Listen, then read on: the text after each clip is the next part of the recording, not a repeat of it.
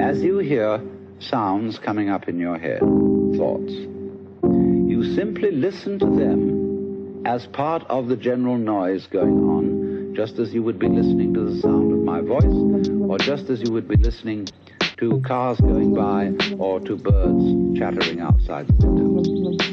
So look at your own thoughts as just noises. This is Billy Hanson, and welcome to another episode of Sauce Talk, a podcast about sports and the mind and trying to live well generally. This episode is going to be with Ashley Graham. Ashley was a basketball star at Redmond High School in Washington, leading them to their three best seasons in school history. As a senior in high school, she was named conference MVP and to the All State team, and was named Female Student Athlete of the Year by the Seattle Times.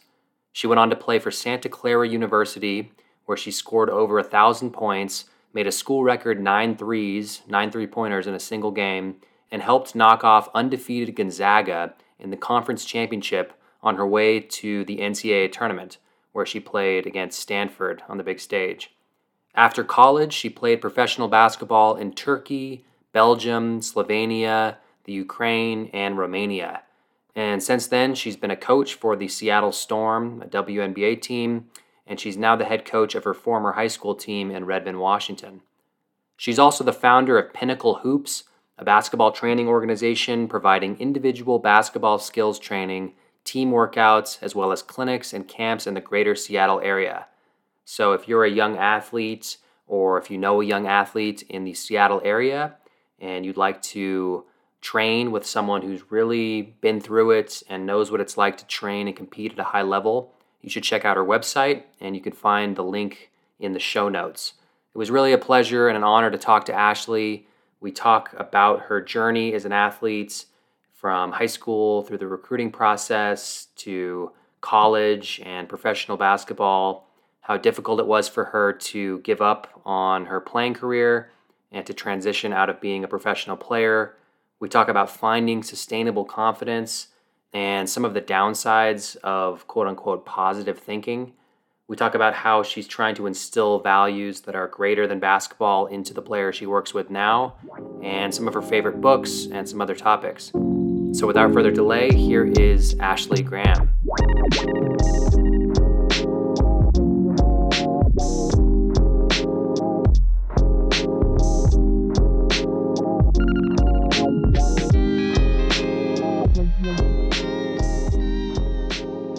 Right, Ashley Graham, welcome to Sauce Talk. Thank you. Thanks for having me. Yeah. So, in the introduction to this podcast, I'm going to have introduced you and talked about some of your accolades as a player and as a coach. So the listeners will already will already have some idea of your success in the basketball world. So I want to start with a question about your youth sports experience. So now that you've gone through the basketball ranks as a player and played in college and played professionally and then worked as a coach both at the high school and the professional level. I'm just wondering how you reflect on your youth athletic experience. Yeah, I mean, I I loved basketball from the first time I played. I started playing uh, in fourth grade rec basketball, and then um, kind of jumped right into select. I just I just really liked it, and uh, you know, I don't think back then, I think this is like 25 years ago now, that there was as many playing opportunities as there are now. Just in our area in Seattle, there's probably like 20 AAU programs for girls to play, for boys to play. Hmm. Um, when I played, there was like two. Um, so I think more kids are starting to play now than they used to. But I absolutely loved it. I played on as many teams as possible. Uh, when middle school season was going on at school, I was playing on like three to four teams during that time just because I was playing AAU. I was playing for my mm. feeder high school team. I was playing for my middle school team and then like subbing on other teams. Um, so I just, I really played like as much as I possibly could. Um, I didn't really train like kids do now. I mean, I'm a trainer for kids and it's my job, but that didn't really, I feel like when I was growing up, it didn't really exist or I didn't really know about it. So I was just, playing a lot of um, games and then a lot of pickup with like local neighborhood kids and stuff. Okay. Did you play any other sports growing up? I tr- I tried some other sports, but I was not good and I didn't really enjoy them. So um, by like seventh or eighth grade, I was like 100% basketball. Oh, wow. Okay. And you had tremendous success in your high school career. And again, I will have mentioned some of the amazing things that you accomplished as a high school player. When did you really get serious about playing at the next level? Do you remember what age you were when you had dreams of playing in college or playing professionally? How did your expectations take shape as a high school player? Yeah, I mean, I I I fell in love with it. It's kind of weird to like reflect back on it. Um, I just found like this old um thing I had written in sixth grade. Like it was for like the sixth grade yearbook, and it was like, "What do you want to be when you grow up?" And I had put, you know, at 12 years old, like professional basketball player. So I knew great. early, like it seems we, you know, I don't know. That seems weird to know that early, but I just really loved it. So I don't think the WNBA was even around then. So it's just kind of like I maybe was thinking I was going to play in the NBA or something. Um, yeah. but I knew I wanted to play college basketball and, you know, make a living out of it because I just loved it so much, like early. Okay, cool. And this is a question that I've been interested in because of my own experience as a player. So I was a talented young athlete and I got really into sports sort of like you did and I was I had very high aspirations for myself and I part of my you know a lot of my identity as a young boy and as an adolescent boy was through sports and through being a successful athlete and it became a actually something of a stress in high school just being so fixated on um, getting a scholarship and at the time it was actually getting a d1 scholarship because i was the kid who you know didn't go hang out with my friends right. at Froyo after school, I was shooting with my grandfather or training, or I'd missing the parties to you know to go on a weekend trip. Yeah. I really you know dedicated my life to athletic development. And looking back on that, I think I you know if I could do it over, I or if I were to give my young, younger self advice, I would have told myself to relax a little bit and enjoy some of the success that I was having because I was really you know lucky to have so much success and to have great coaches and great teammates and to chase state championships and all of the things that I was Right. blessed to have. I'm wondering if you relate to any of that and how much you were able to soak in the success you had as a high school star.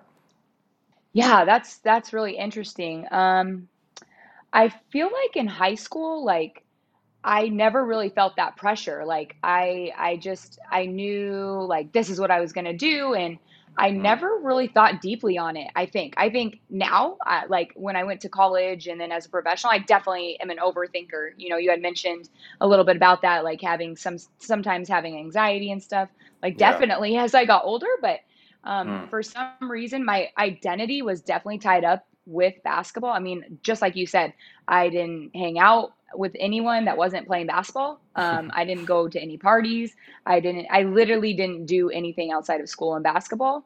Mhm, Um, but I also didn't have that pressure on myself, I, and I I can't explain why. You know, because later, you know, especially as a pro, when it becomes your job, as maybe when it kind of flipped for me, mm, and then there is some internal and external pressure at that point. But as a high school player, like you know, after a high school game, whether I played good or played bad, I was off and headed to the gym. I mean, I just was headed to go play more pickup on a Friday night, you know? Wow. Um, so I, yeah, I, I do feel lucky that I didn't, I wasn't really overthinking. I wasn't, um, you know, contacting a bunch of colleges, you know, I wasn't super highly recruited. I mean, only, you know, I got letters and stuff, but, you know, only three or four schools were really like showing high, high interest in me. But I don't know. It didn't really bother me. And when Santa Clara, when the head coach saw me play, I mean, she was like instantly offered me a spot and I had to think about it for a little bit, but it felt good to kind of be wanted, you know, just after one game.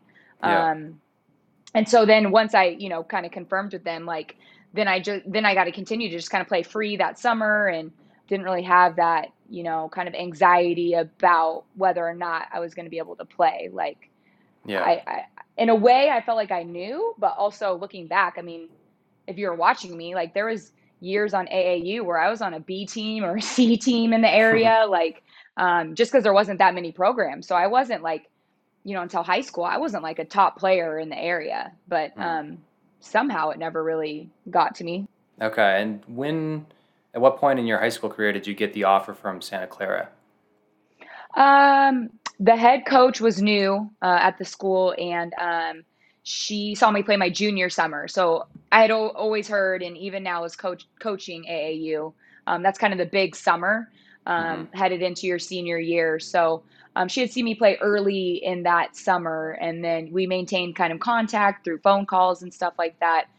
And then I did, yeah, accept the offer. You know, maybe midsummer to late summer. Okay, and that's it's interesting. You, you mentioned that you weren't super active in reaching out to a ton of coaches. Were you really just playing and, and school ball and let it and people noticed you without you having to put much effort into the process? How did you handle the recruiting process at the time?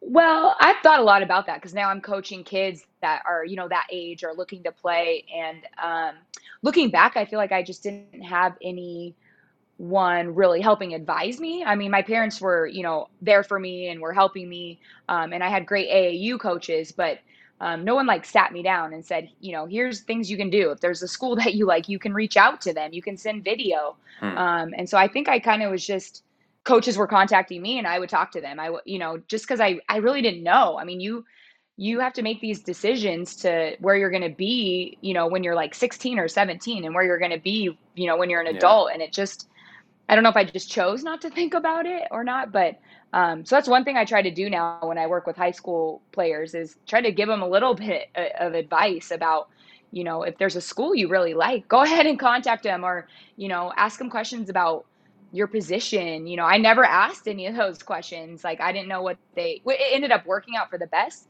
Um, she ran mm-hmm. an offense that fit me perfectly. Um, but it would have been nice to have, have known that beforehand, you know, while making the decision. For sure, for sure.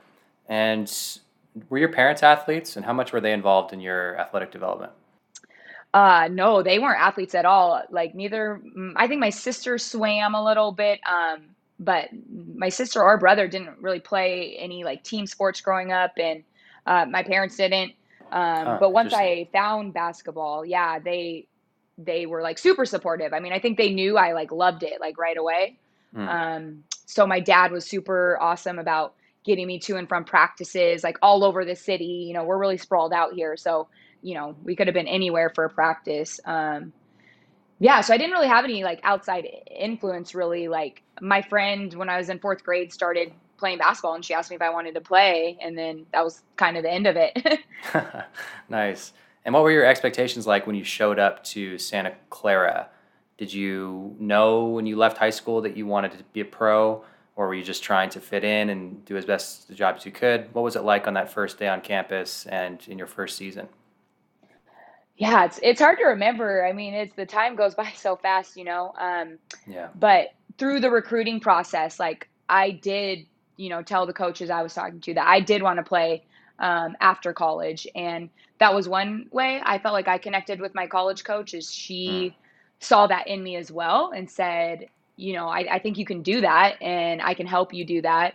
And uh, so that was like one reason I chose that. My my college coach was a former point guard, so she played, you know, point guard and um, in college, and then um, made it to I think like a couple of WNBA training camps and stuff. So I knew she had like the knowledge and the expertise to kind of like help me, and that was, I mean, for me, one of the deciding factors to go there. So okay, cool. So you had an excellent career at Santa Clara. I was just looking at your stats this morning and looked like you played right away and got better every season. And what kind of success did you guys have as a team? How was your team at Santa Clara? I mean, you know, Santa Clara's in the WCC, so it's it's a mid-major school. You know, it's not a huge, big, big-time school, but um, my recruiting class was our coach's kind of first recruiting class. Hmm. Um, and so a lot of girls came in. You know, we probably had I think five freshmen plus like a couple transfers. So it was like a whole new team, like seven new, a seven or eight new players. Hmm. Um, so our first year was pretty tough. I mean, we were learning her system. Um, you know, I think we only won eight or nine games, but um, you know, moving into the next year, we ended up winning uh, the WCC championship. Um, wow. The like tournament championship, which was like really especially awesome because um, back then they used to hold it at like the schools. So we were lucky enough that that year Santa Clara was the venue. So it was like at home. You know, we had our home fans. My parents could fly out, um, and we ended up beating um, Gonzaga in wow. the in the tournament championship. Who um, who hadn't lost a game that year? Actually, I think they were like twenty five or twenty six and zero. Oh. They just had had a spectacular season that year, and we ended up beating them. So we went to the um, NCAA tournament. We lost in the first round, um, but that's still such a cool experience to like you know have done that and and and even we did compete. I felt like in that in that game we were a 15 seed. Uh, we played Stanford, um, and we were, you know, down by eight or ten at halftime, but but they took it away in the second half for sure. I mean, they were a great team that year, and they went on and went pretty far, if I remember correctly. So, um, so we had success. I mean, the next year we went to the NIT, um, and then my senior year, we unfortunately kind of we didn't do as well in the tournament, and then it was just over. You know, if you don't, you know, at a mid-major school, typically if you don't win your tournament, you're not you're not playing on. You know, you don't have postseason. Yeah. So yeah, yeah, I didn't know. Well, I didn't know that you knocked off undefeated Gonzaga. It sounds like that's a pattern for them to to blow their perfect seasons. yeah, yeah. No, that was, that? I mean, we we. Played what was that? Really what was that game like? Uh, was it close down to the wire? I'm sure that was intense, knocking off an undefeated team. Yeah, honestly, I remember it really well because there was times throughout my career where sometimes I played a ton, some parts of the year I didn't play as much for whatever reason, and and near the end of my sophomore year, I remember I wasn't playing that much. I mean, we had really good guards too, you know. So, mm-hmm. um, you know, it was a it was a fight in practice to to get playing time. But um, our starting point guard at that time got in foul trouble uh, within the first eight or nine minutes, and I remember I subbed in and we were down. Maybe we were down, but um, I subbed in and I actually like I don't know what happened, what took me over, but um, I came in and I hit like four threes in the 1st mm-hmm. half. We kind of ignited a run. So um, and then other girls on my team just started knocking down threes, and we ended up um, going into halftime with like a 15 or 16 point lead. Wow. Um, and then you know, kind of maintaining that lead in the second half and winning winning the championship. So yeah, it's pretty clear for me. I think I finished with 17 points, and they're all in the first half. Um, didn't nice. score in the second half. Yeah. That's so cool though. What what game was your nine three pointer game? Uh, was that what year was that? Um, that was the following year. That was my junior year. Um, okay.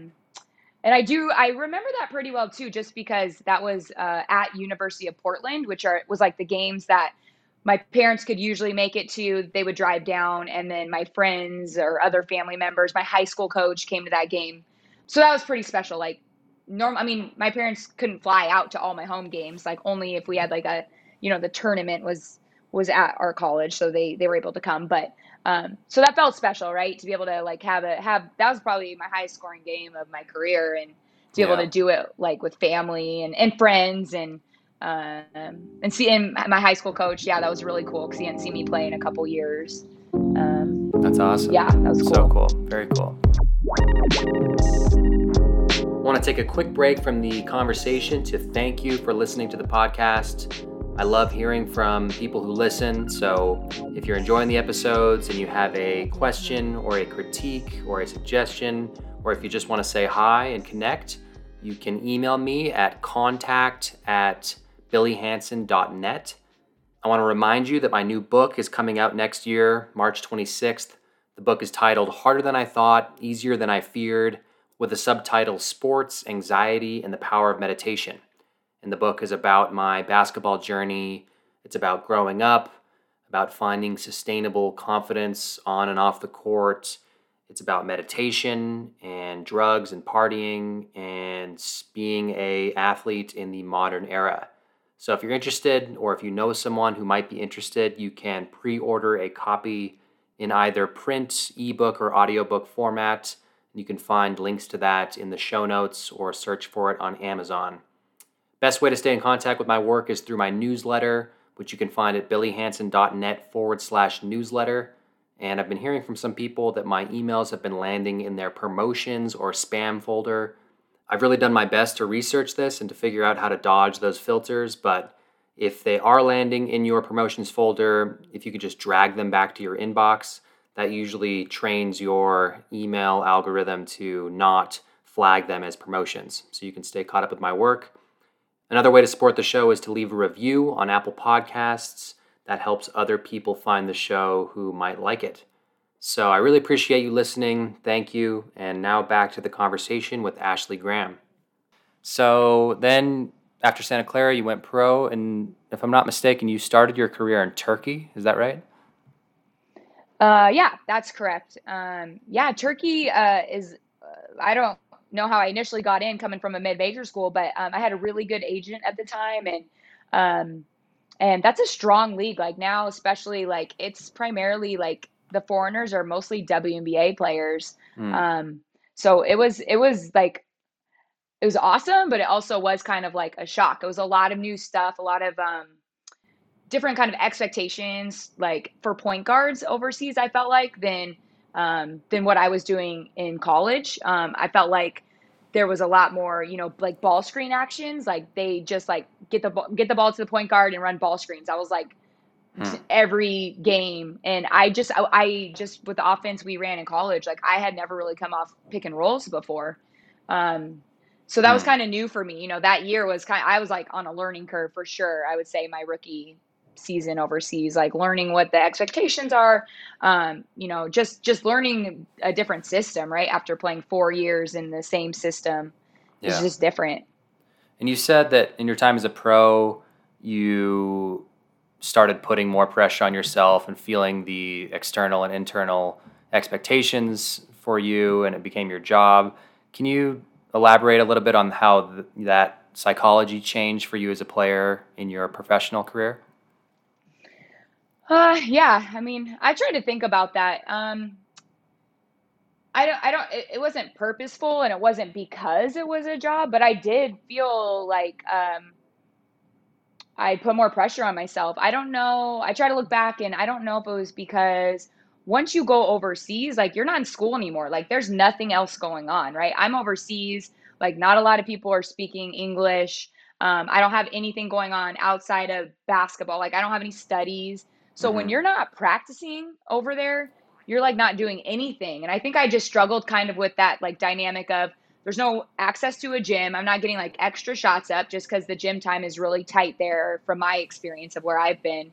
Mm. Um, so you're just kind of like, I feel like almost in a way, like you're at home or apartment or wherever you're living, just almost like dwelling on, oh, how did I do at practice? Like, mm, I didn't play well this game, or you know hmm. there wasn't really any like thing to distract you i guess um yeah from you know you kind of like dwelling in your own mind um and it was a hard season for me. I mean it was like a big change. I mean these are turkey's one of the best you know leagues in the world with some of the best players in the world. So i'm trying to like learn and compete and prove myself and you know. So it, it, it was a tough adjustment for me definitely. Okay. And I, i'm correct me if i'm wrong here but I think I read that you played all together in Turkey, Belgium, Slovakia, the Ukraine, and Romania. Is that right? Uh, yeah, that's and, correct. And in that did, order. you, and you did five seasons. So did you do? Did you do one season at each of these places?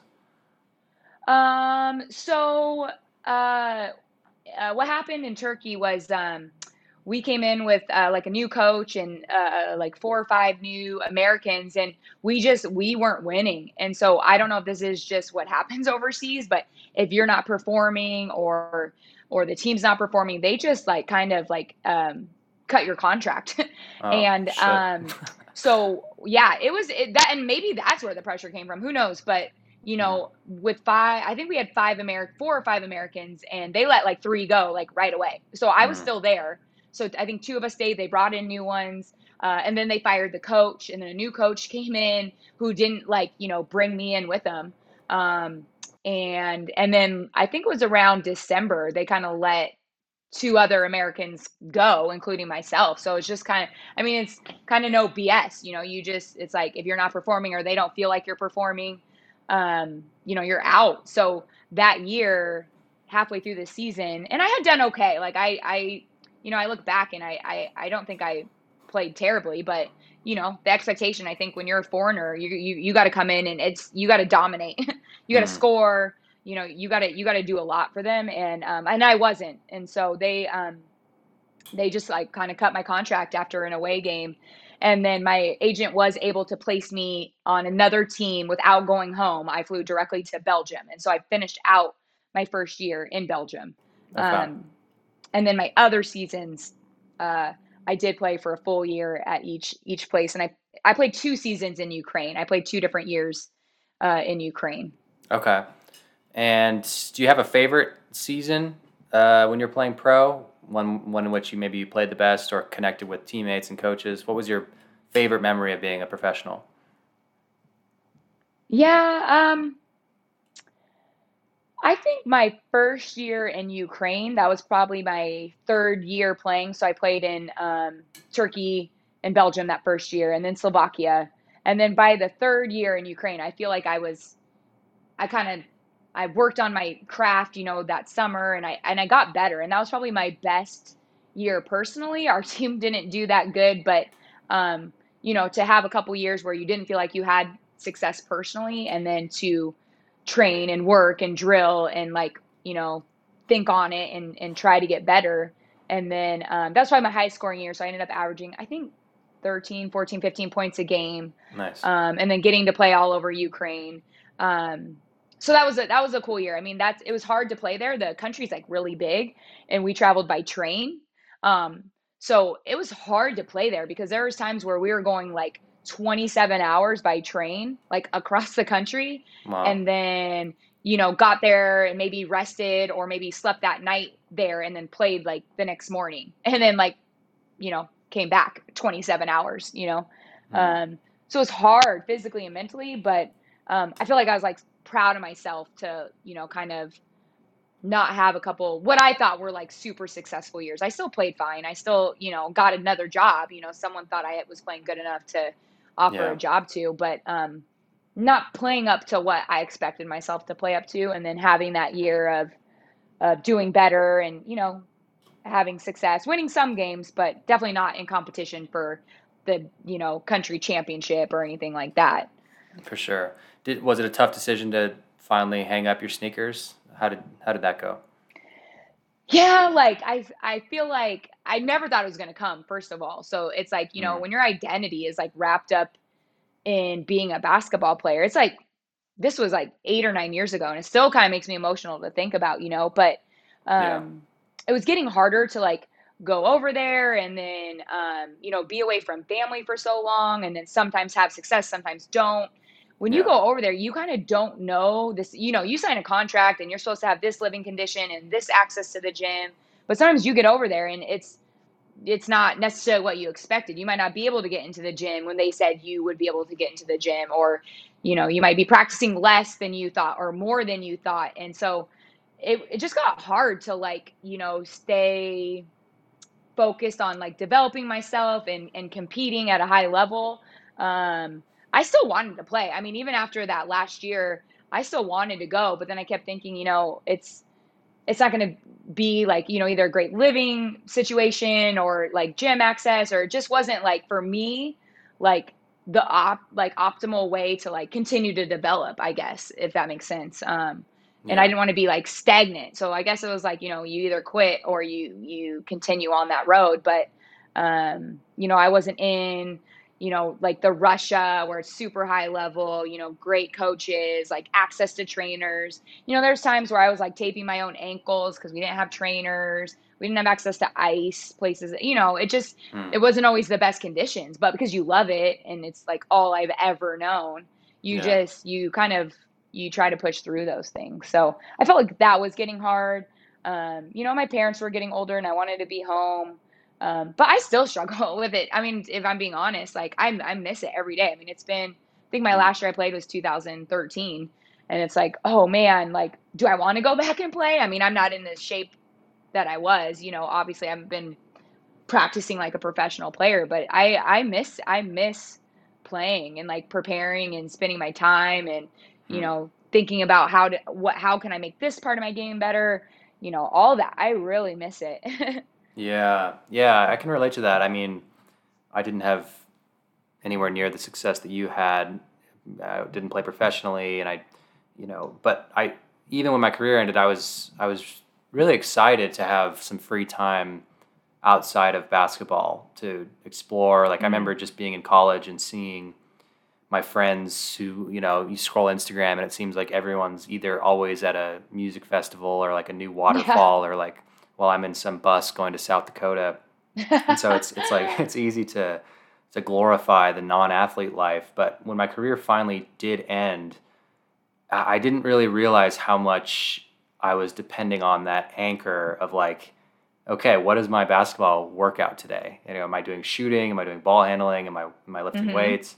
Am I running? I, I didn't really understand that without a season to prepare for, that I would just have so much, like way too many options in life, and I, I that was really tough yeah. for me mentally to transition out of having that craft to always prepare for and even when basketball was going bad and I hated it, I you know I didn't know that there was some hidden secret meaning that it was giving to me. You know, just that that like that struggle that adds meaning to your life. And so, yeah, I can totally relate to to that. And I you know I play city league now, but it's really not the same. It's like yeah, you know, yeah. Uh, having the the kind of adrenaline that comes from playing college basketball. Was there any? Yeah. Sorry, go ahead. No, I was just I couldn't agree more with you. I mean, that's exactly how I feel. yeah, for sure. Was there any um did you have any thoughts of something else to do with your life other than become a coach and a trainer? Like did when you finished your career, were you deciding what to do? Were you trying different things or did you know all along that you would continue with the game and helping young people? I mean, I just for how much I loved it as a player, like I knew I couldn't be away from the game, you know? And so I, I like coaching and training is just like the next step, I feel like, because I mean, I guess you go into like, you know, front office type stuff, but like I like being on the court. Like mm-hmm. I like, you know, I loved training myself. Like not a lot of even like pro players, I don't think not all, even a lot of them can say like that they really really like relish like the training part, you know. They get they you know, they want breaks or they get tired. Like I loved it and like you said, even when I hated it, like I loved that struggle. Um, yeah. So I knew like I had to be on the court, like, um, you know. So uh, right when I got back, when I just sort of when I sort of decided I was done, there was never like a decision like I'm done. It was more of like when I came back from Romania, I'm thinking about it, like, gosh, how hard would it be to go back again, or you know, what if the situation isn't good, or then the um, coaching job at my old high school opened up that like that same around that same time. And i was like well maybe i should just interview for it and we'll go from there. And uh, you know and then i got the job. So then it was like okay well i you know i'm here. You know i guess i'm here then um, and so it's more kind of i don't know if i've ever like told myself like i'm absolutely done playing basketball you know um, like you i still play women's league um, i still played um, pretty competitively a couple years ago with um, the USA FIBA like three on three, like that kind of mm. new style that's going to be an Olympic game this year. Oh, um, cool. And I got into that, um, but still, like not putting the time in that I did when I was a pro, like it doesn't feel the same, right? Like I'm not preparing myself like I used to. And I have other stuff going on. I have a job, I'm training, I'm coaching. Um, yeah. So yeah, it's it's it's still a struggle. I mean, if I'm being honest, it's definitely you know still still something i think about like do i want to go back to playing i mean i'm you know i'm 36 now it's there's you know not really an opportunity to go back but um this yeah. is the next step for me then is really the the training. I mean there wasn't really another option in my opinion for myself. Yeah. Yeah. Yeah. I think probably three four maybe five times a year when i'm staring at an excel spreadsheet and I want to like jump out my window, I'll uh, I'll just I'll, I'll, be like, should I just book a one way ticket to Costa Rica and go play semi pro and like oh try, gosh, try, yeah. try to make a team? I mean, and there's opportunities out there like that, and I'll see something pop up on Facebook, like just like you said. I'm like, oh, should I go? Like something in Australia, you know? In your mind, you're like, and then you remember like all your obligations. You know, you're in the middle of a high school season or whatever it is. You know. Yeah. Um, yeah. No, I totally, totally get it, and so I feel like I haven't you know, kind of like moved on from that identity yet, sadly. Maybe yeah. sadly, I don't know. It's just like so I mean, you got to like, you know, grow and and I got to really if I'm going to stick with coaching and training like I guess learn to identify with it more and and you know, I I love it, but I don't love it like I loved playing, if that hmm. makes sense. Yeah, that's fascinating.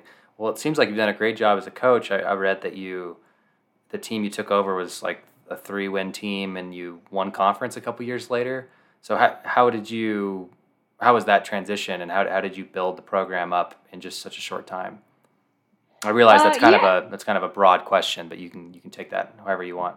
Yeah, it was hard. I mean, I had never really coached before, and I've never like assisted. I, I mean, looking back, it would have been nice to assist for a few years just to get the feel for things. But um, we had a really good, like, a I want to say a strong freshman class when I came in my first year. So we didn't have success that first year. They were all so young, but they really developed. And then, uh, then our um, our team actually switched down to a different league. It's not up or down necessarily. We were 4A and then we switched to 3A, which is technically for smaller schools because we're right on that cusp of Mm. being like either, you know, a 4A or 3A school. And Mm. so um, our school elected to move to 3A and then and then we did find success. I mean, I'm not saying like 3A was was worse or better, but for us, the teams we were playing against, um, we just had more success against them. So I think by like our third or fourth year, when those first group of freshman girls were you know juniors and seniors was when we really started to you know gel and the girls were playing a little more outside of season. Um, and we ended Yeah. up i think i think we won the conference um, yeah one year. Um, so that was cool. I mean to build up and get just like a little bit better each year um, it, it was cool. I mean we don't have a lot of kids at my school for whatever reason that play year round. For a lot of them it's either their second sport or just kind of um, almost like a hobby you know something that they do and they enjoy it and they're there when it's season but they're not putting Mm. the time in outside of season like a lot of our competitors are right? Like the, the conference we're you know we're in we're back in 4a now. It's so competitive. I mean last year um, we were 4a again and you know three of the top 10 teams were in our conference so we're playing three of the top 10 teams in the whole state you know Mm. six times in in our season so it's just hard i mean when girls play year round and then some of our kids are only playing you know 10 weeks a year it's Yeah. just it it makes it tough you know Yeah, for sure. You, so you studied psychology and philosophy in college, and did you take anything from your studies to the court, either with either as a player or as a coach? I like to think that I did. Um, but you know, looking back, it's like, hey, I you know majored in psych, and it's like, do I even remember anything? I mean, from you know, to like being honest, Yeah. like I, I don't know. Um, but the like I mentioned to you before, like I I studied psychology, knowing like, hey, this is gonna help me as a player. Like I'm gonna learn how my Mm. mind works, and then um, that's gonna help me in coaching. Um, you know, after I am done playing. So I, you know, now I I love to read about it. Like I'm just interested in it. So I definitely um, you know, now as a coach, like I'm reading, you know, books about, you know, sports psychology, um, you know, different, you know, books on teamwork, even like almost like business oriented books that are, you know, how to Mm. build a great team, you know, things like that. Like I'm just I'm very interested. So I do try to now purposely, you know, learn more and try to apply that um, when I'm coaching. Absolutely. Okay. Do you have? Are there any books that come to mind that have made a uh, that have been especially impactful to you, either as a coach or a player? Ooh, good question. Um, I just finished reading, I forget the name. Oh yeah, I just finished reading the book. Um, It Takes What It Takes, I think is what it's called. Hmm. Um, and it's written by um, he's kind of like a sports psychologist guy for like Russell Wilson and a lot of other like professional athletes. Mm. And what I really loved in his book was um, he wasn't like promoting like positive thinking. He was promoting neutral thinking, right? Like, can you approach like when you're in a game, like these situations, like with neutral thinking, like you don't have to have this false sense of positivity if the situation isn't positive, but it's not Mm. having that nagging kind of like negativity that's there, right? So it's Mm. really um, approaching it with a neutral mind. And I think, you know, for me finishing out my career, like that would have been helpful to have read, you know, 10 years ago. Um, Yeah. because I do feel like even when I felt really confident on the court, like there's times where, you know, you dwell on a game, like you don't sleep well after or, or whatever. And, um, to be able to kind of like take a step back and kind of, you know, not have those like negative feelings creeping up and also not like substituting in kind of for me what I think of as like fake rah rah or fake positivity um, when it's you know when it's not there. You know. Yeah, I want to Um, I want to ask you a few questions about that. So I, for a while, you know, I was dealing with some pretty bad performance anxiety as a player early on in my college career, and one of the techniques that I initially adopted, which I've heard has worked with some athletes, but I, I think it was actually counterproductive for me, was this kind of rah rah positive thinking. Like I would watch that. Um, I don't know if you've seen this video, like you gotta want to succeed more than you want to breathe, and like all this Yeah. and like yeah. you know i would try to tell myself but you know i was i was an anxious fucking wreck in the locker room and then i would try to tell myself like you're the best shooter on the team you're the best you know you're a great player and it was it was almost Right. like it was like a positive hypnosis that i was trying to perform on myself that really was kind of surface level and it wasn't genuine and it wasn't until i've developed a new technique with my sports psychologist that I found that I was able to actually apply things that worked in terms of building sustainable con- Yeah. confidence. And one of those things was rather than the language and the kind of stories that I was repeating to myself, it was more of imagery and like actually just oh. seeing and feeling myself shoot with good balance and a good follow through. And that sort of broke the spell for me, like learning how to actually visualize myself on the court. And it took me a level beneath language, and it wasn't as it wasn't as caught up as in good or bad thinking. It was more of like place your attention on something that is more like the experience of playing well, if that makes sense. Um, and Oh, beyond yeah. beyond that, it was like rather than trying to f- like fight with your anxiety and think your way out of it, it's more of pay attention to it and then place your place your attention on your feet on the floor or how the ball feels or what your job is on the next play. And so I'm not sure if this book that you read relates to that in any way, but I can certainly relate to the the rah rah kind of faux positive thinking often being counterproductive, especially for players like me who tend to overthink things anyway. So I don't know if you can pick up on any of that.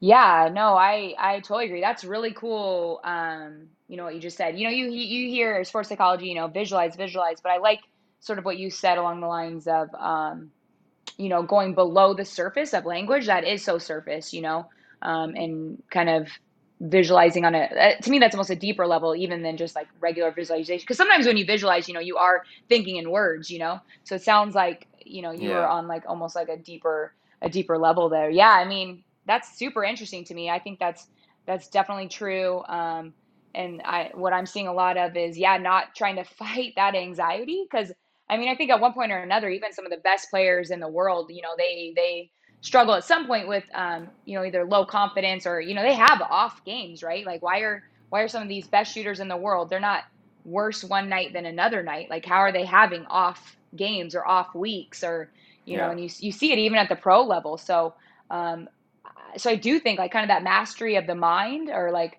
almost like placing your attention in the right place is kind of where it's at. You know, if your attention is on your anxiousness or on um, you know, missing the shot rather than, you know, whatever. Like, I mean, I'm sure as a shooter, you've been in the zone before. In that game, you know, I had nine threes. Like, I was in the zone. Like, you're you're not thinking. You know what I mean? Like, Yeah. um, and Yeah. and so that's what I like about the neutral thinking aspect of of you can't tell yourself not to think, right? Like I mean, when you're not thinking and you're in the moment, you're not actually telling yourself that. You Yeah. just are. Um, and so I I do think like with neutral thinking, that's like the best way to get to that kind of feeling. Yeah, yeah. When you're when you're locked in, when you're in the zone, it would seem crazy to have to tell yourself that you're a good shooter. It's like you don't need to convince yourself. Right. you, already, you already know it, right? Um, Yeah, Do you, have- totally. do you do you remember at any point an especially bad shooting slump that you went through? And if so, do you remember how you dealt with that? Um, I think I have two that I kind of remember. Um, right when I came into Santa Clara as a freshman, I uh, I did. I was like shooting bad. I mean, shooting like threes specifically bad, and I was still getting a lot of playing time because um, a lot of our guards were injured. Luckily, I guess for me, just to still have that opportunity to play when I wasn't shooting well, Mhm. and um, the way I had dealt with it was similar to you. I mean, before games, I would go and like just shoot by myself and like I would try visual, visualization. I mean, I didn't have anyone like talking me through it or anything. And I remember, um, you know, going to the gym late at night and just shooting threes. Like, okay, let's go get up 53s or whatever. Um, but I still, I did. I felt, I, I felt anxious. Like I do remember telling someone, I had looked at my stats and I was like shooting 18% from three pointers. I mean, it was only like six or seven games into the season, you know, mm. but for me, that's, you know, that's, that's bad. I mean, that's bad for anybody. That's, that's super bad. Um, yeah.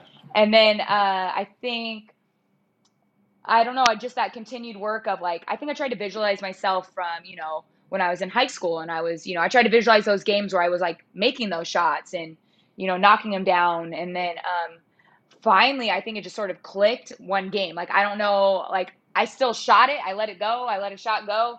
And I was like, it didn't even feel good, but then it went in. And then later in the game, I hit another one and I was like, oh. And then suddenly, like the rest of the season, like no issues, like zero. I, I end up shooting, I think like, I don't know, my freshman year, but it was around 44 or 45, 46% from yeah, three after six or seven yeah. games. Yeah.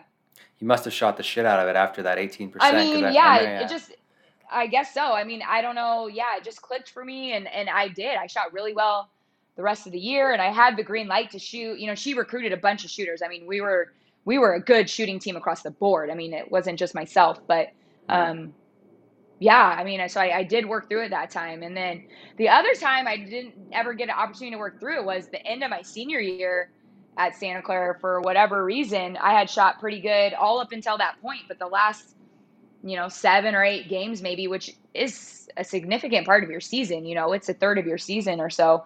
I yeah. just, and I don't know if it was, you know, like sometimes you have a bad game and then the next game you're fine and you don't worry about it, but it was just like game after game. And suddenly, I did have that kind of like, it's like why? Like you know, you're just asking yourself like why? Why can't I make this? And then you're you're just dwelling on it. And instead of you know, looking back at that time, I wish I would have just stepped away from it mentally and just focused on a different part of my game. You know, I I was the point guard too. You know, there's other things I could be doing to help my team and not yeah. like dwell on the fact that I'm missing threes, which was my specialty. I mean, that's what I was out there to do as well. But um, and then the season ended, right? So I ended up like closing out the season and we lost.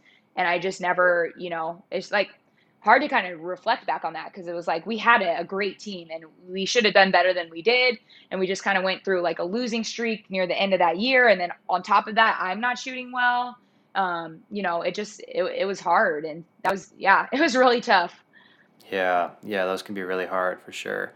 Um, I'm curious about your in season routine. It sounds like you were really dedicated to your training, and there seems like there's different kinds of shooters. Some like to get, you know, a ton of shots up, see the ball go through the net as many times as they can to, to remain confident and to remain sharp as a as a shooter.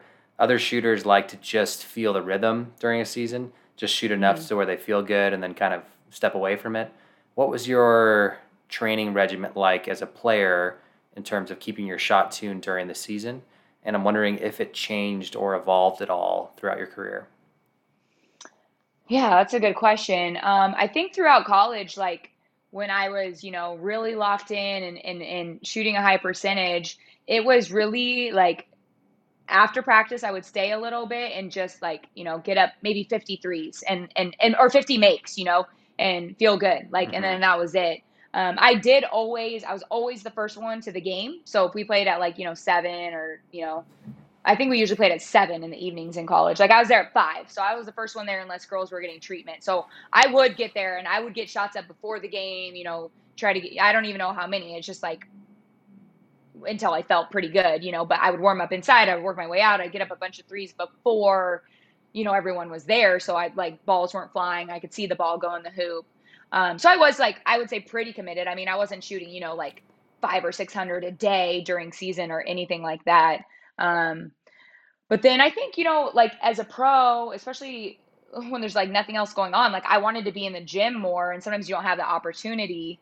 Mm-hmm. Um, so that was hard because like sometimes we'd show up to a game like 20 minutes before the game was going to start and there's like there's no warm up you know there's no there's no shots there's no shooting so then mentally you had to sort of like adjust to that, you know, maybe getting off a train for after 12 hours and then you're going straight to the gym and it's like you know so having to adjust to that was difficult because i did have that you know kind of routine where i'm like the first one there i'm getting up you know at least 100 shots probably before anyone's there and you know um so i would say like i would have wanted to maintain like and you know in the off seasons when i'm home i definitely like shot more and more than i probably even did as a college player right? Like just really making sure it was you know on and felt good and um, get up the reps in the off season but the difficulty of overseas is you just don't get that opportunity. If you are set on having like some sort of like consistent regime you're not going to get it you know? And it's and maybe different places have you know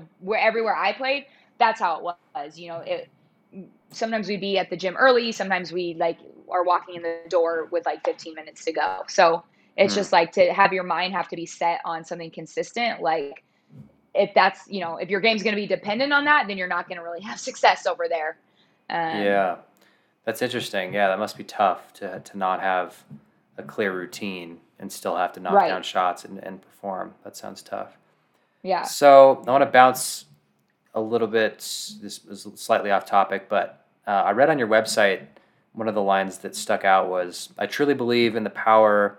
This is you, by the way, writing. I truly believe in the power of basketball to transform the individual into, into their best possible selves. Can you mm. expand on that and how you think about basketball as it relates to personal development? Uh, yeah, wow, that is, yeah, that's good. Um, well, yeah, I mean, I just, I think like once I found basketball, like it just was, it was so early in my life that I do feel like it helped me kind of develop all of my life skills. Like for one, like I was a pretty quiet kid, so instantly I'm having to interact with people and get to know people. And it's some of my best friends come from even as early as fourth and fifth grade teams.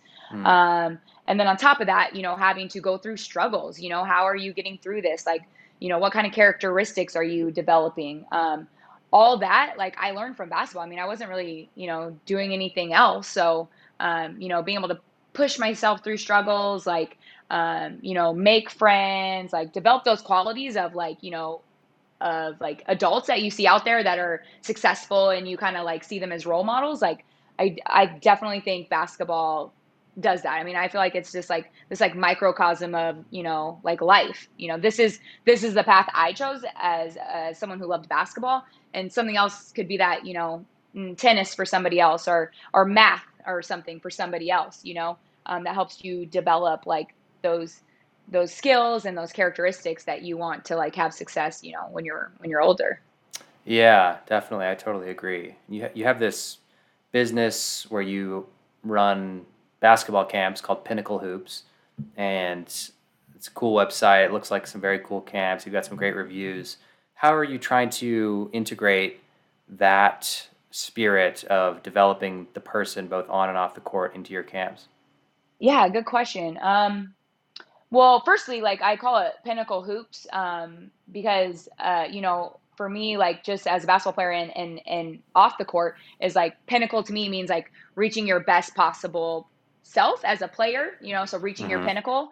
Um, that's like a little band that I give out at you know a little sports band at camp. Like reach your pinnacle. You know, challenge yourself, be the best player you can, and through that process of being the best player you can, like really sort of master yourself uh, as a person. So, I mean, definitely, it's you know mostly basketball oriented for for all my camps.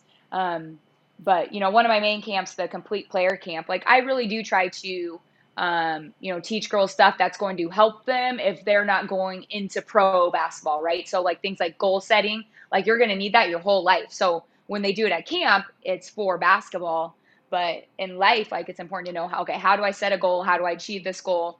Um, you know, I've done confidence building exercises just based on things I've read, things I've seen on the internet. You know, what are some of the best methods out there? You know, I didn't create any of them, but um, you know, some methods for you know building confidence. Um, things you've already said, like visualization, and you know, get, and giving the girls worksheets for that because in the end, you know, if they can help, if they don't have confidence in basketball and they can kind of develop it then when they do something different outside of basketball, another sport or whatever in life, like they've already gone through that process of what that means and, and how to apply that. Um, so yeah, I mean, I definitely, I definitely try to push that, especially with the girls. I mean, uh, my camps are only all girls. I just that was kind of my niche. Like I just sort of, I, that's who I thought I would have like access to while I was home, and um, and so I, you know, I don't know if anyone else is out there really doing only girls camps. Um, mm. And so it's kind of a cool atmosphere where we're kind of coming together and helping to to kind of build them up as as young women too. Cool, that's really cool. And so what what you, you say you do confidence building exercises with visualization and worksheets. I'm, I'm trying to just picture how that looks in your camp. So, like, are you sitting them down in some kind of classroom setting to fill out worksheets? Are you asking them questions? Is it more on the court? Can you give me can you give me an example of one of these exercises that you're doing with the girls you work with? Yeah, yeah, absolutely. So um, typically, you know, at that camp, we do we separate them into kind of like the older girls and the younger girls. And um, while one group is in the gym, we actually went to a classroom with the other group of probably 30 to 35 girls. And um, for that camp, I made like a like a workbook. So there's different things in the workbook, you know, little workouts like ball handling routines they can be doing, and then um, some different like worksheets and stuff. So yeah, we sat down we talked about it, like kind of just like what confidence meant to them. So they're like giving input. Um, and then I, I think I made a little true and false questionnaire, like what, you know, what, uh, you know, being cocky or whatever is that confidence, like, and just sort of try to work them through like a true and false thing. And then we did like a worksheet on, um, the thing that I thought was important to teach them was kind of like reframing. I think we kind of discussed this a little bit. So, you know, instead of telling themselves like, "Oh, I'm a terrible dribbler," like trying to reframe it into something different like okay this is something i need to work on you know mm. um, again not the false positivity like oh, i'm a great dribbler when they're not you know but yeah. um, but reframing you know or if you're getting a bunch of turnovers in a game or your shot is off not you know girl a lot of players will tell themselves oh, i'm a terrible shooter or i'm i'm terrible today you know and it's try to reframe it like oh i missed that one you know um, mm. I'll get the next one or, or whatever it is. And so they're sitting there like, you know, writing down answers. So they're actually having to come up with those answers themselves so that they know it's something that will work for them. You know, you, I don't want to like feed them, you know, things to say necessarily. When it comes from within, then, you know, yeah. they're, it's something maybe they can translate quickly and actually utilize then if it comes from within themselves. Nice, nice. Well, that's really great. I, I, it seems to me like you're probably making a really great impact on a lot of young people. So that, keep it up. That's awesome. Yeah, thank you. this is sort of off topic, but I I came across this on your Instagram page. Are you a Yuval Harari fan? Did you read Homo Deus? Oh, yeah, I did. I was like, who is that for a second? Um, yes, just recently I read, I think, doesn't he have three books in a row, kind of? Mm-hmm. Um, yeah, no, I read all three of them last year. I think COVID hit, and I was like, ooh, what am I gonna do? And so I just like I tried. I normally don't read that much. I had always wished that I would have read more. Mm. Um, and so that I did. I read um all of his books, and I I did really enjoy them. Yeah, I thought I thought they were awesome. I actually listened to them on Audible. That was the first time I used Audible. And mm. it was like awesome because I was like could do stuff. I could go on a walk or, um, you know, do whatever I needed to do and, and listen to it. Uh, I really enjoyed his books. Yeah. Yeah. The, what is it? Sapiens, Homo Deus, and 21 lessons for the 21st century 21 lessons yes that was yeah. it yeah yeah those are really great kind of scary a little bit the way what he predicts is going to come but um, they were definitely worth reading for sure yeah i just for me it was eye-opening you know i didn't really study you know anthropology or anything in school so for me it just it was interesting um, scary but uh, eye-opening i feel like and i've been interested kind of in you know that kind of stuff since you know trying to read more i read like ishmael um, What's that? That is like my favorite book right now. Oh gosh, and now I'm forgetting the author off the top of my head. But it's like this. It's a story. I really recommend it because it's like for me. Uh, it, uh, Bill actually recommended to me, who you know, who kind of connected us. Mm. Um, he said you should read this if you liked um, that other series of books, and it's it's a story about a gorilla that talks, and it sounds crazy, but um, it's kind of about um, man and their effect on on the world and on on you know Earth and um, what that kind of means. Um, and so that was yeah, I I loved it. I yeah, and so that's kind of my new interest. So that Ishmael. Ishmael. Okay, I'll have to look that yeah. up. Sounds cool. Yeah, I okay. recommend it for sure. Cool. Any other great books you've read during COVID? Oh gosh. Well, all three of the so that was the three series, and then Ishmael is kind of like a three part series as well. So Mm. Daniel Quinn, that's the author. I'm Okay. uh, so I did read. I, I read all three of his books, so all in a row. So um, and then I just read a fourth one by him as well. I just I really enjoyed. I really enjoyed like his writing style and um, just what he was saying. So uh, Nice. I would say his books were kind of the main main ones I've read this last year. Yeah. Okay. Cool. What are your What are some things you like to do outside of basketball? I feel like there isn't outside of basketball. Um, well, um, I just moved out to Carnation, Washington with my boyfriend. We bought a house out here. Um, Mm. and it's kind of like 20 minutes from the city, so it's almost has a small city feel. Um, Mm. and it's there's like outdoor stuff, like there's trails and stuff, and I had never really been into that, but I think with COVID, um, I have really enjoyed like you know we go biking and um, running outside, which like I've never enjoyed, but um, it's Mm. kind of like out here, and it's like you can see all the mountains out here because we're like away from the city. So I've enjoyed that. Like you know, COVID for me, like it was just like everyone else. I mean, I think people struggled with it. Um, but I was okay with it because I'm not like I never really hung out with a ton of friends at one time anyway. So I I thought like it did push me to go outside more and enjoy nature more, which has been um, that's completely new for me. So that's my new thing. I like going biking like leisurely, like not like go fast or go up hills. Like I like just like cruising and like enjoying the wind Yeah. in my face. But I mean, I'll be honest, there isn't much time outside of basketball. You know, I'm coaching a lot, I'm training a lot. When I work out, I still like to do basketball workouts. Like they're more fun to me than running on a treadmill or lifting. I mean, I lift when I can, but I still love being in a gym. So, um, there's Yeah. still, you know, basketball for me. It's maybe it's not 24 seven anymore, but you know, maybe like 27. I don't know. 27. yeah, sounds about right. Yeah, I agree. I love getting cardio in by doing an old school shooting workout, pretending like I'm Yeah. prepping for the season, like spot to spot, Yeah. some ball handling. Yeah, I still love that too. That's great. Uh, so, a couple more questions for you. Let's Yeah. say an ath- a young athlete is going through the re- recruiting process today, and they asked you what they should look for in a college. What kinds of things would you recommend that they prioritize in trying to find a great fit at the college level?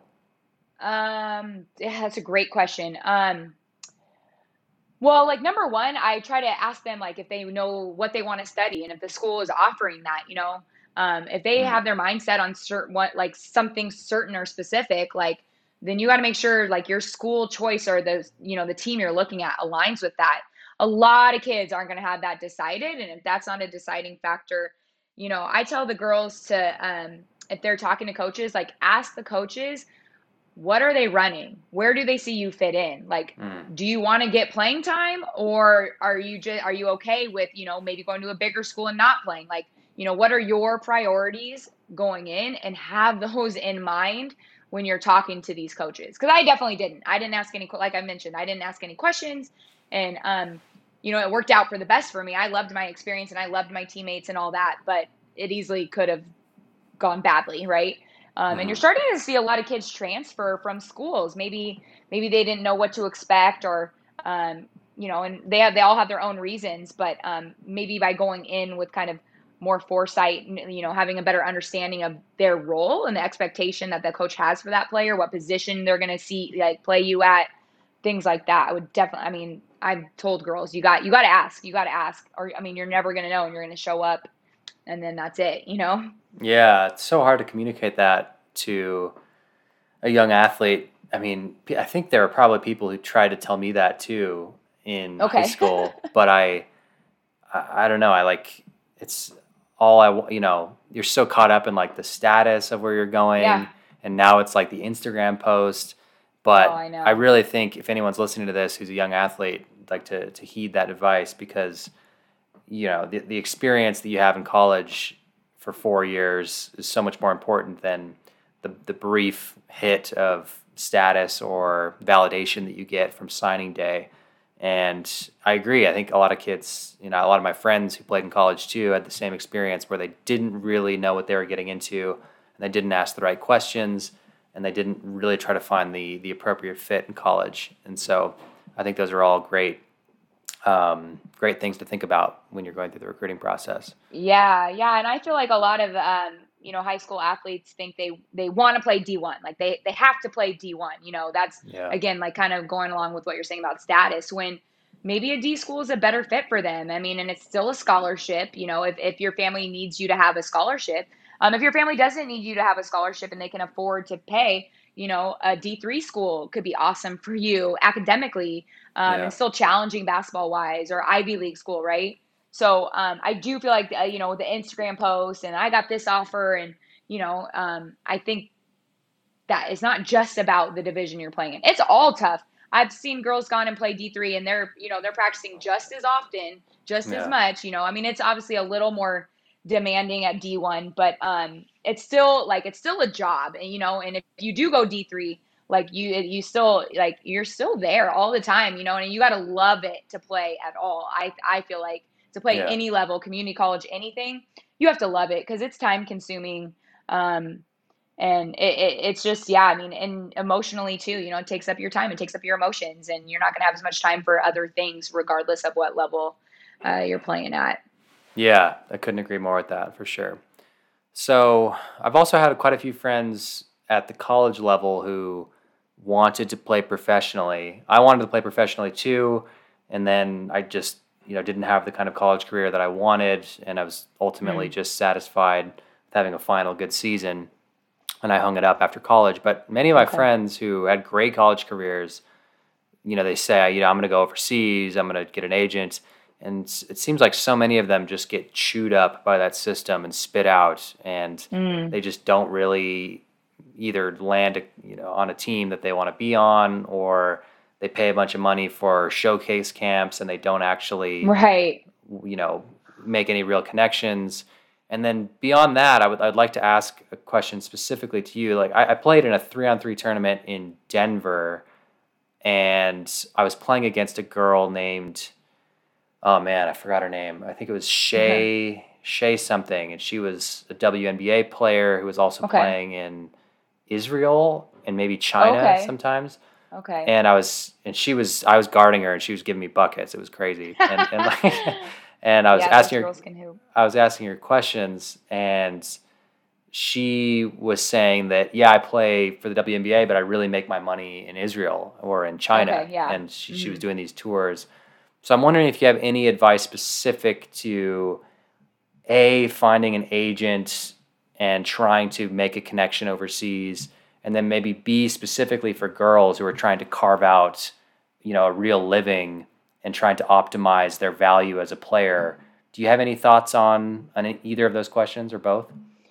Yeah, it is hard. Like you're talking about the system, like kind of chewing them up and spitting them out. I mean, one, you you have to find an agent. I mean, it's hard to connect over there. I mean, you I've seen I've had friends reach out individually on like Eurobasket to coaches, you know, to hundreds of them and just never hear anything back, you know. So I was lucky enough to find an agent just through like a mutual friend who was using that agent and he was awesome to get me placed right away. Um, so I was lucky. Like I had reached out to some agents and wasn't having any luck. They weren't even responding to Mm. me. So I, I don't really have a, advice on how to find an agent, but that that's like you got to find one. And once you get out there, then you start you can build your own connections at that point. Mm. Um, in regards to the player that you played against, um, uh, initially, yeah, I mean there were there's some WNBA players that they make a lot more money overseas. Now there was like a new collective bargaining agreement within the last two years in the WNBA, so the salaries have gone up significantly. Mm. But before that, you know, girls were playing 12 months a year who were good enough to play in the WNBA um, because one, the WNBA is the best league in the world, so they want to play in it, but they're making more playing overseas. So they're really taxing their body. A lot of these, a lot of these girls. So I think now with the you know new agreement that those those um, those women can now make a choice, right? Now they're making more home side so they can decide if oh i do i want to go play you know and they're able to make that decision whereas previously they may have had to go overseas when maybe they wanted to to rest and Mm. prepare you know for WNBA season um so yeah i mean my only advice would be you know find an agent and then you might not know what you're getting into. No matter what contract you sign it overseas it doesn't necessarily mean what it is. And you know try to make the most of your situation. And uh, if if it's not working for you, to get out, you know, and you might have to make that decision and and try to find another another way, you know, um, yeah. or you know, co- co- connect with your agent and you know, hey, they didn't they didn't follow this contract or they didn't do this or they're you know, I've I've had um, friends who have gone out there and haven't been paid for months and months like they're just not paying them you know? Mm. and it's like you can't you got to kind of respect your time and yourself uh in your situation out there for sure.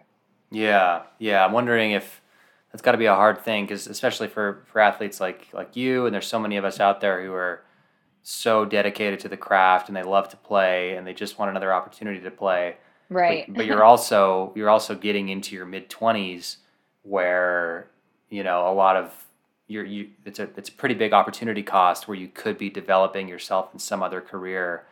So you have to weigh the pros and cons, and if you're getting taken advantage of, like you're not actually getting paychecks, yeah, and you're not really being paid for your time, it might be the best decision, as hard as that might be to to hang it up.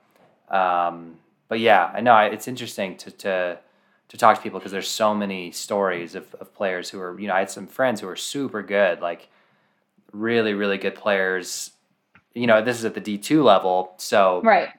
you also think about like all of the division 1 guards or players right. who who are also trying to go overseas who will be competing. You know you got that D2 next to your name it's going to be harder to land on uh, totally to, to find a fit. So yeah it seems like a tough thing but it really is. If for someone who isn't hasn't experienced the kind of identification and commitment to a sport to just think, oh, you just you shouldn't go play it. It's it's a lot harder than it seems to just to just oh, sim- simply hang up the shoes. It's you know? so hard, yeah. And I think you're exactly right. Like thinking about um, not necessarily what you're missing while you're playing overseas, but you know, I played till I was like 28 or 29. So you know, I had I miss weddings, I miss friends having babies, I miss you know you know, baby showers, wedding, all of it. Like I missed it all. Like I'm over there. I'm living in the middle of Ukraine and it's like all I really had was Skype, you know. I'm like Skyping people like congratulations. So, I mean, you have to really want it and really love it to be over there and i did but then you also have to kind of respect your time and like what situation you're in over there like you said you know if it's not worth it or you're not getting paid or or if it's a negative situation that's like emotionally draining um you know like it is it is hard like once you're pushing into your 30s like okay what's what's the next step? Even though you it's like so hard to to you know give it up right? Yeah absolutely. Well good. Well ashley this has been so fun to talk to you it's so fun to connect. Um, thank you for doing this and I, I really do encourage you to keep it up with your coaching and the camps um, I was reminded recently. Did you see the uh, the Last Chance U basketball by chance? I haven't seen it yet. I've been told okay. about it. I need to watch it. Yeah, I should check that out. Uh, okay. My, my girlfriend's running the blender. If you can hear that. uh, oh. the um, it just it was a good reminder of just how impactful a coach can be to young people who desperately need guidance. And you know his situation, Coach Mosley is somewhat unique because he's kind of in the hood in East LA. Okay. And he's giving okay. these players one more chance to really get back on track. But it was just, you know, I, I, really do have the utmost admiration and respect for coaches who are doing their best through sports to yeah. help influence young people. So it seems like you're doing great things and congratulations on such a great playing career and uh, look forward to staying in contact throughout your coaching career. Yeah, I really appreciate you. Um, thanks for having me on your podcast. And, um, you know, I'd love to stay in touch. I want to know more about your, um, you know, different meditation exercises and, and what you're doing to help athletes. So um, sure. I'd love to hear about that sometime. Okay. I'll send you a, I'll send you a book when it's finally ready. And, hey, uh, I like it. Okay. Sounds good. All right, Ashley. Well, thank you so much. Um, I wish you the best of luck with the rest of your shortened COVID season, and we'll be in touch. Okay. Thanks so much.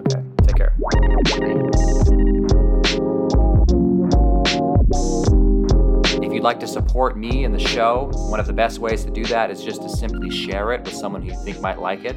You can also leave a review on Apple Podcasts or wherever else you're listening to this.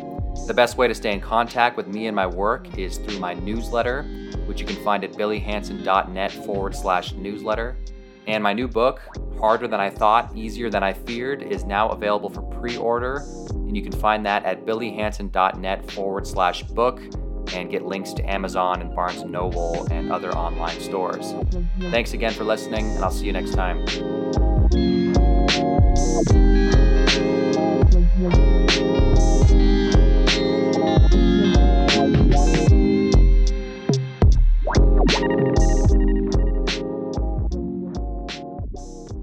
It's the sauce.